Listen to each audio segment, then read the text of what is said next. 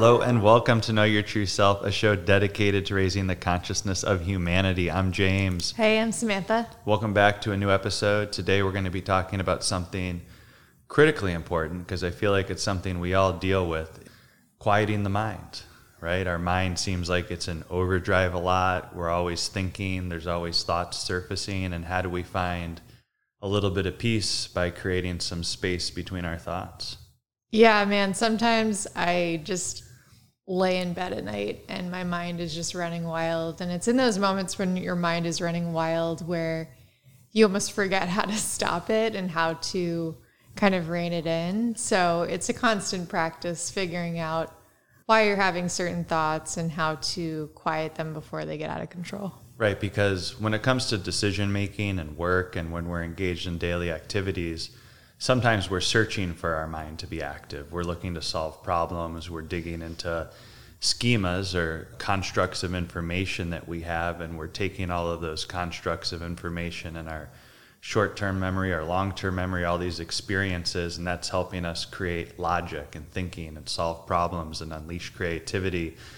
Then other times we're filled with worries and stress and fear and those start to surface. to your point at night, sometimes there's a mixture of all of it coming together, and it's like, how do we just find peace and, and chill out a little bit? And whether that's in the morning when you wake up, or the afternoon, or at night, or anywhere in between, you know, it's not just about thought observation. When we talk about, you know, the observation of thought is one thing, but it's also creating space between our thoughts. That's fundamental to our well being.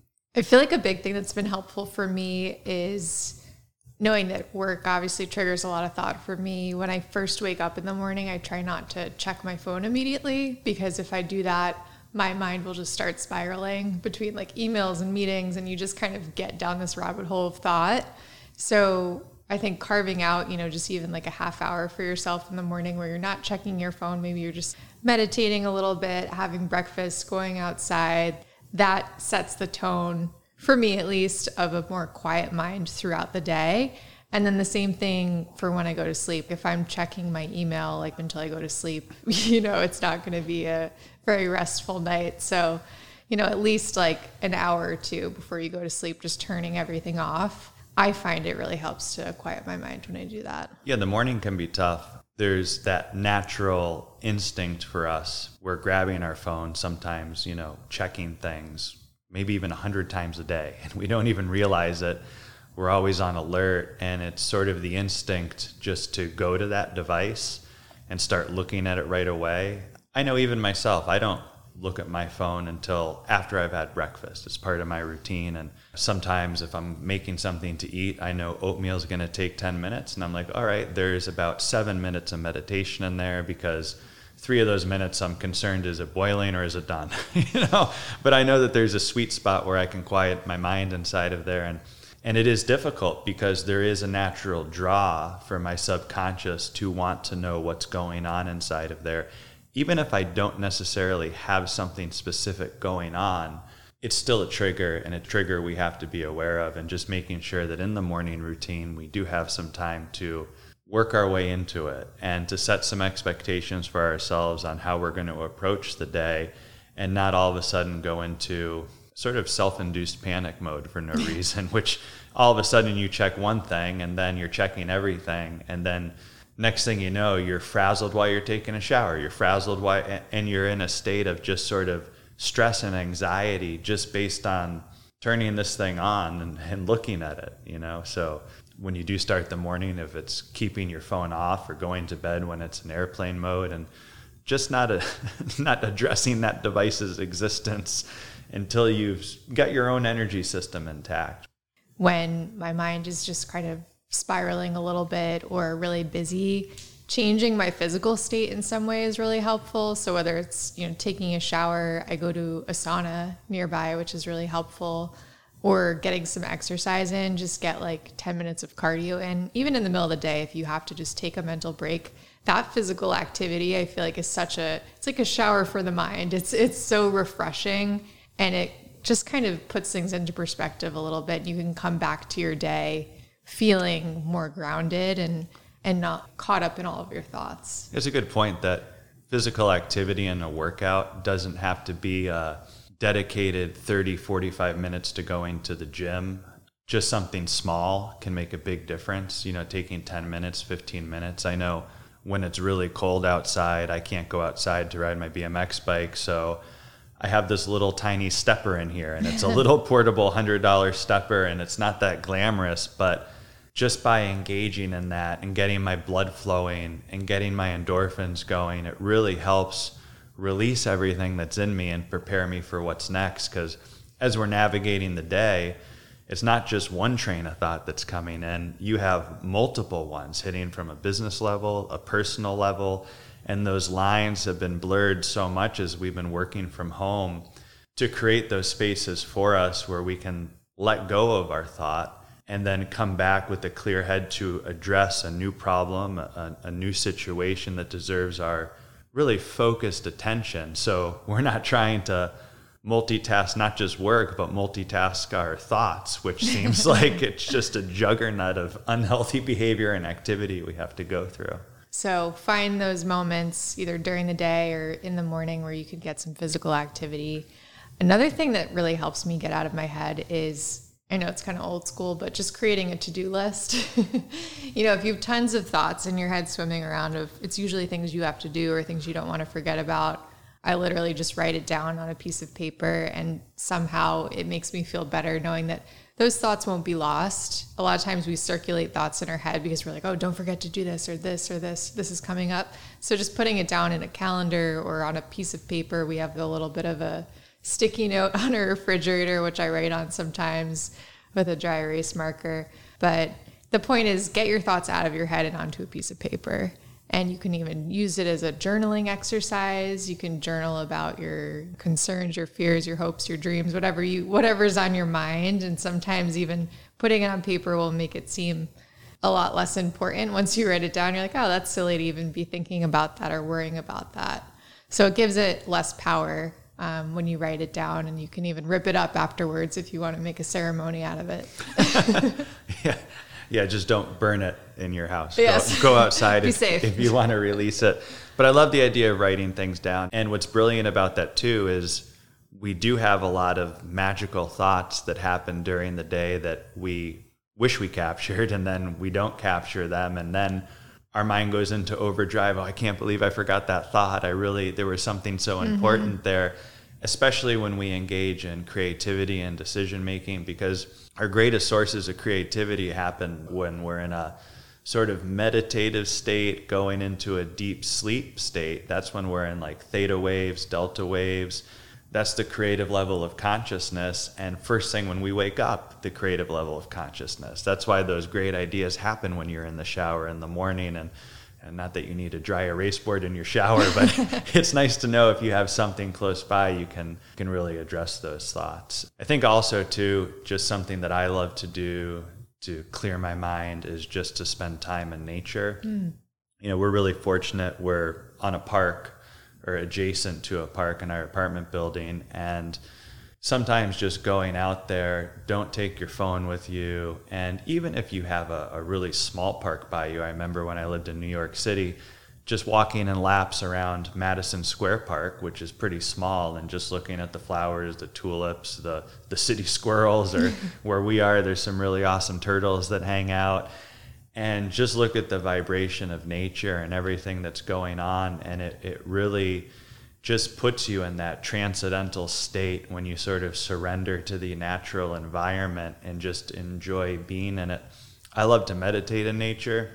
Sometimes it's too hot, so it's not as comfortable for me, especially in the summer in Texas. But just that connection with nature, and that connection with nature can be at a, a level where you're going outside, but there's so many shows on television that, you know, Tiny World and all these mm-hmm. things where you really just get to not be thinking about everything that we have to deal with as humans, but really just zone out to the beauty that's going on inside of nature. And you don't even have to listen to the talk track. You can just turn the volume down, turn on some really good music that you like, and create this sort of mashup experience right at home that's that's really amazing.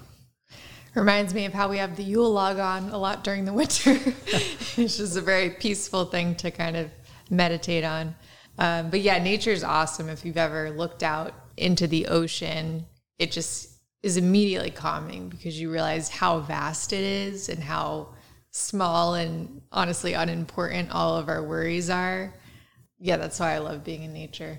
Truly a transcendental state, really amazing. And another thing that I love to do, which I feel like as adults we just don't do enough, is play. and, you know, it's like we take everything so seriously and even at work you know i see everyone's face on on the grid on zoom calls and everyone puts on these workplace personas and it feels like there's so much heaviness to it and here we are solving really awesome problems working together collaborating and yes i know that there's a seriousness to work but there's also a joy in bringing levity into life experiences and making sure that we take time to appreciate the joy of playing with each other and playing little games with each other, getting to know each other in interesting ways. Then also on our own time, pick up some old toys that you used to love as a kid, keep them on your desk. You know, next time you're out at Walgreens picking up something at the pharmacy, go to the toy area, get some cool stuff, get some board games play some Jenga, you know, really get back into that brain state that you were when you were a kid. Because when you start playing those games that you love and, and you're getting back into them, you start firing up old neuron chains that are, are really bringing you so much joy and peace and contentment. And I love to play pinball. That's probably my great escape. Is, is like if I can make it to the arcade here in Austin and just play pinball for 15 minutes, and all of a sudden I become so unconsciously engaged in it. And you talk about states of flow and work.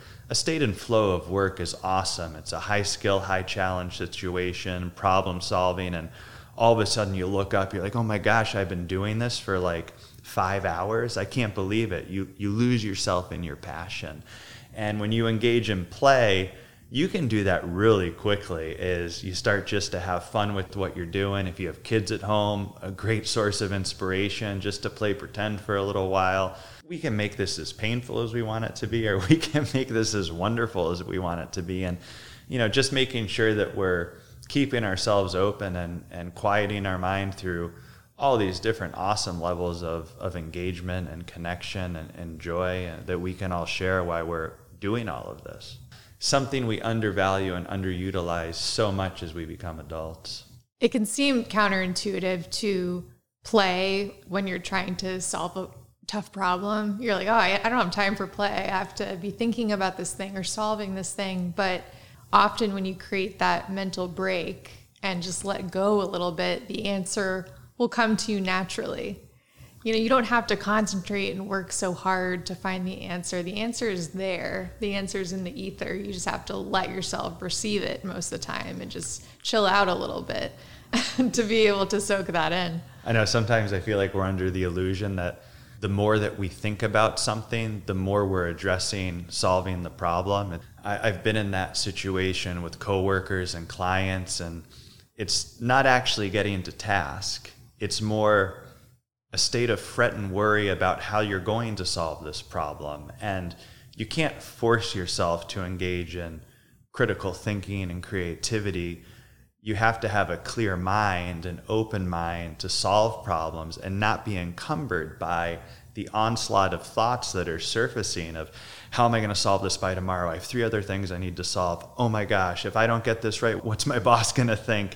This is so important. My job relies on this. And we get so caught up in that narrative that as that narrative's going on, there's one thing we're not doing solving the problem. it's like we just need to clear ourselves to solve that problem. That's why, like Thomas Edison, probably one of the greatest inventors. I mean, all of the patents he has is absolutely amazing.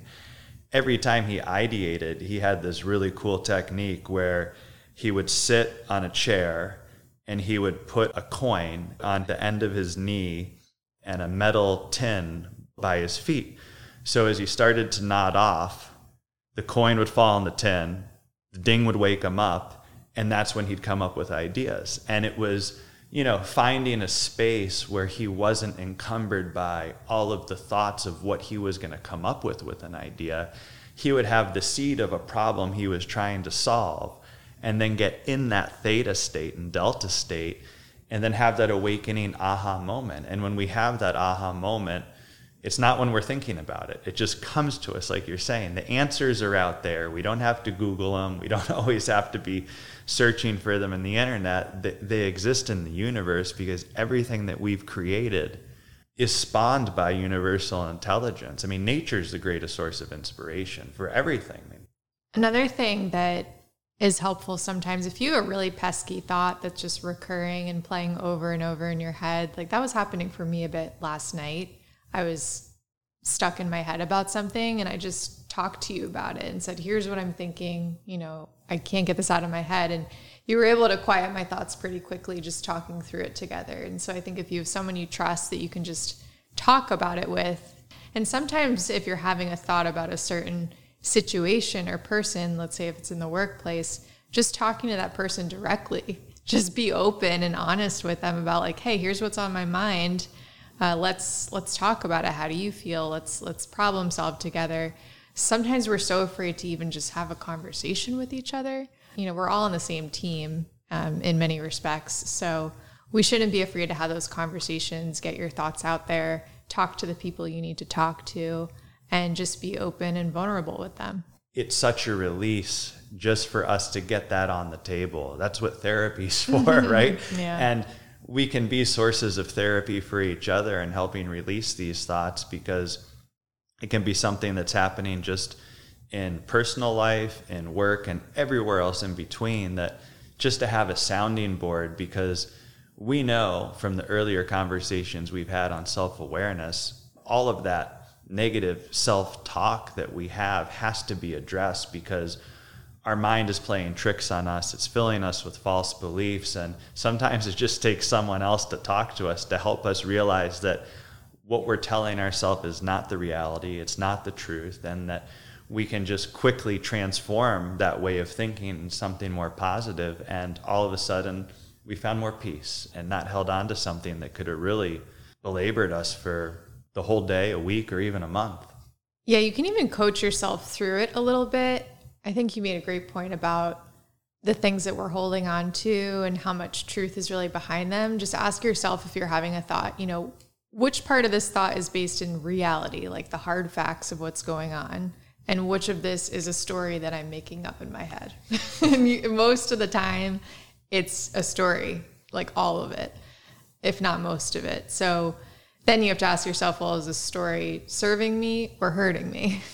most of the time it's hurting you if you're belaboring on it. So uh, even just coaching yourself through those simple questions is like, oh, well, I can just release that. I can just stop telling myself that story and deal with the facts of the matter, which are probably not that big a deal. There's all of these different techniques that we can do. And then there's also meditation. And I know I talked about that at the beginning of this episode a little bit. And the biggest thing with meditation is not to make it so complicated to really make it an individual personal experience. I know when I learned meditation, my father had given me a, a great CD set from Jon Kabat-Zinn, and it was simple meditation techniques. And it was nice because I got to learn what I consider the fundamentals of, of meditation. Then I read The TM Technique by Peter Russell. And now I meditate just organically at different parts in the day when I just feel like there's nothing else to do rather than getting stressed out about a moment that's happening or being impatient or waiting. If I have a few minutes, just chill out and release my thoughts. And far too often, I feel like now it's great that there's all of this technology to help us and guide us and apps, but the whole point about meditation is not needing to be attached to the device that's the source of this anxiety and depression. So get yourself some simple education and just practice. And you know, you just really need to sit comfortably somewhere and just focus your attention to your breathing. That is it. you yeah. know. Meditation is not a product. Meditation is something we can tap into at any time. It's not something you have to buy. That's the beauty of it. I sit in a chair, I have my palms up, I do my breathing techniques, and it works beautifully. And I can do that anywhere. When I first heard about meditation felt this immense pressure to do it in this very structured fashion, like first thing in the morning. And the reality is, some mornings I'm tired and I'm not going to get up that early. Other mornings I have to jump into something. So I don't do it religiously in the morning, but I do find I love to meditate. Yeah, during yoga, I do yoga a lot.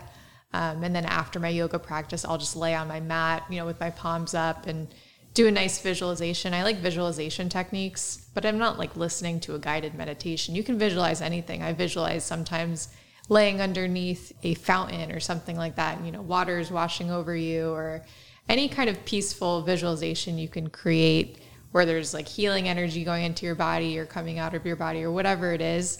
That stuff can be really powerful and helpful to quiet your mind. I know there's a lot of pressure around meditation and it's become this weird type A activity, but just try not to pressure yourself and just do it in a way that's comfortable for you. I believe you can even meditate when you're in bed, like laying down at night, whatever, who cares? You don't have to sit up. Like do do it the way you're comfortable doing it, you know? Yeah, I mean, I've meditated in airports, doctors' offices, anywhere yeah. anywhere you just want to not focus your attention to everything that's going on and, and just breathe once you start doing it on a more regular basis, the easier it becomes to release your thoughts. It, it feels so good inside of it that I don't want to go back into the physical world because when you let go of attachment to your senses, your unconscious mind's not getting fed all of these inputs.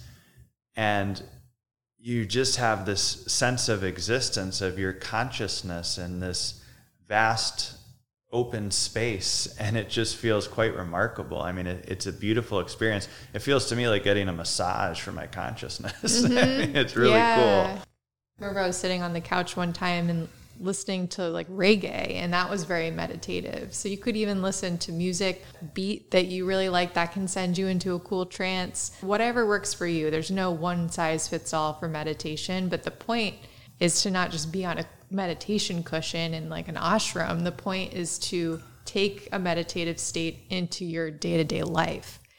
Meditating thickens the prefrontal cortex of our brain, our thinking brain. So it increases our self awareness when we meditate. Just the act of meditation increases our self awareness as we navigate life. And then it also shrinks our amygdala. And the amygdala is where you get all of those thought impulses from, all of those thoughts that are challenging, disturbing. So the reason over time, if you start just with one minute a day, then five minutes a day, and then, you know, if you're meditating 20 minutes a day, 40 minutes a day, it doesn't have to be all at once. You're changing the chemistry of your brain to find more peace and silence these thoughts. And then, if you're visualizing during it, you're sending out so much energy into universal consciousness that that's when the law of attraction comes in. So there's meditation where you're just chilling and it's quiet and it's dark in your mind and you're turning out your senses. But then I, yeah, visualizing is, is such a joy to do and it just paints a picture. Look at all great professional athletes. They're all visualizing the outcome before it happens. So meditating and visualizing before a big presentation. When you visualize, your mind doesn't know that that didn't happen. You're telling your mind that experience happened. Now that experience is stored, now you're just replaying it. And that's why you start having all of these wonderful, organic, well rehearsed alternatives to situations that you haven't even experienced yet, is because that memory is there. Another way, I think, just to get into a, a simple meditation esque technique is if you're becoming overwhelmed by stressful thoughts, is just to start looking at sources of gratitude in your life. So if you're eating lunch and you have your phone next to you and you're thinking about everything you need to do, you're looking at your calendar, you're going to put your mind into absolute overdrive. But if during lunch you leave your phone in your other room or turn it off. No one's going to miss where you are for 20 minutes, even though you think someone's really going to care. This is your life. Put your phone down and just appreciate what you have right in front of you. And when you start showing appreciation for those things, that's also going to silence the mind. It reminds me of sometimes we'll go for a walk around the lake here and sometimes we'll have very like rich deep discussions about what's going on in our lives or philosophical stuff like know your true self. But then sometimes we'll honestly just walk and acknowledge things that are beautiful around us.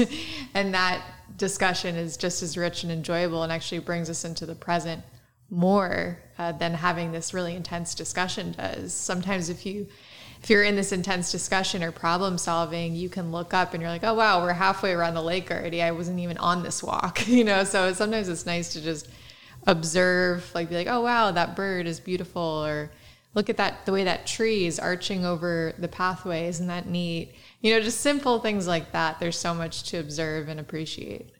So, all of that being said, anything else that we want to mention? You are not your thoughts, and you choose which thoughts you want to embrace and wrap your arms around and continue to feed, and which thoughts you want to just let go. And make sure that you continue to practice actions that allow you to create space between your thoughts, because when you create space between your thoughts that arise from your unconscious mind, you start to appreciate what is, and you live in the present moment, and you find more peace and joy in this chaotic and unpredictable world. So, thank you so much for joining in on this episode. Hope you learned a lot. Hope you take away some of the tools and tips that we talked about. Always remember you have a choice. Take an active role in your own evolution. Know your true self.